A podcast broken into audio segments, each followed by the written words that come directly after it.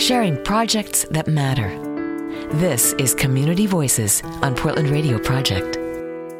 This week, we're visiting with people from Bridge Meadows. I'd like to welcome Janet Campbell, Board Director. Good morning, Janet. How are you? Good morning. How are you? Thanks for having me. So, uh, how long have you been a board member at Bridge Meadows?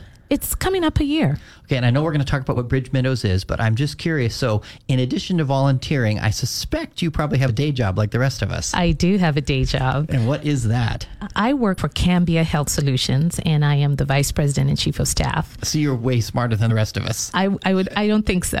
oh, I think so. I bet I bet you are incredibly gifted. Um, that is fantastic. Oh, thank you. Okay, so for those that don't know, what is Bridge Meadows? Bridge Meadows is a intergenerational housing community, and it's located in North Portland, and we'll be opening a new site August 31st in Beaverton. And one of the things you specifically do, correct me if I'm wrong, is that you take care of foster kids. Foster kids get adopted. They get a family, a mom and a dad, or a dad or a mom, or however they're a dad and a dad, a mom. I don't care, but they get some adults looking after them. So they get a home in the community. But then you have grandmas or grandpas who also get homes in the community. So there's a whole group of people kind of caring, and they know when a, a quote unquote grandparents, I'm using finger quotes, which people can't see, when they move into one of your communities, they know that, hey, we're going to be there to support and champion and care for these kids. Is that right? That's absolutely correct. All right. So there's a lot of really good nonprofits here in Portland. Why would you choose to volunteer at Bridge Meadows? At the heart of Bridge Meadows, it's about transforming lives. Transforming lives. Okay. So uh, why why does that resonate with you? It resonates with me because you're talking about empowering people, giving them a sense of hope, dignity, and purpose. I, I told you you were smarter than the rest of us in the room.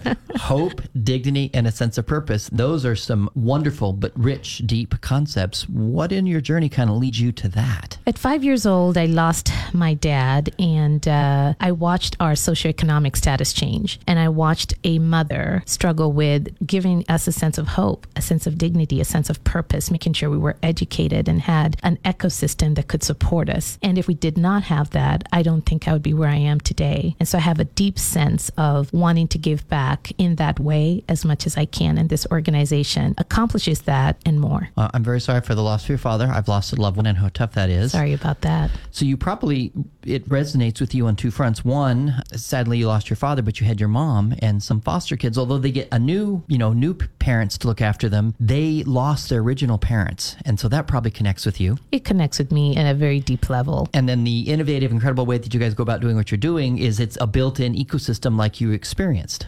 It is. And I think having people that, whether it's an elder, whether it's a parent, whether it's a staff member, that whose goal is to think about you, to think about, are you okay? Did you have a sense of, um, of purpose? Are we dignifying you by giving you affordable housing or a place to live? Do you have hope that a day could get better? What more could you ask for? It's a powerful way to transform a community and transform individuals. I wish could people see the look of earnestness and intensity on your face. It is uh, quite compelling. Okay, one, one thing you mentioned to me was um, one of the other reasons, besides all of the mm-hmm. the stuff that actually really matters, but something you appreciate at Bridge Meadows is the diversity. I think diversity and inclusion is big. It's it's a buzzword right now, but statistics have shown that organizations that have diversity and are inclusive actually have a lot of success. And when I look around at our board and the members and the staff members, we come from an extremely diverse background, and I think that is the richness as you wrestle with the problem that is in front of us, whether it's you know foster youth, whether it's the elders, whether it's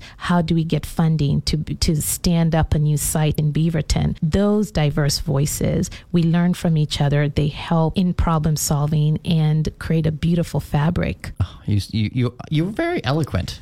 you're very eloquent. Well, Janet, thank you so much for joining us on Portland Radio Project. You've been listening to Community Voices on Portland Radio Project. Learn more at prp.fm.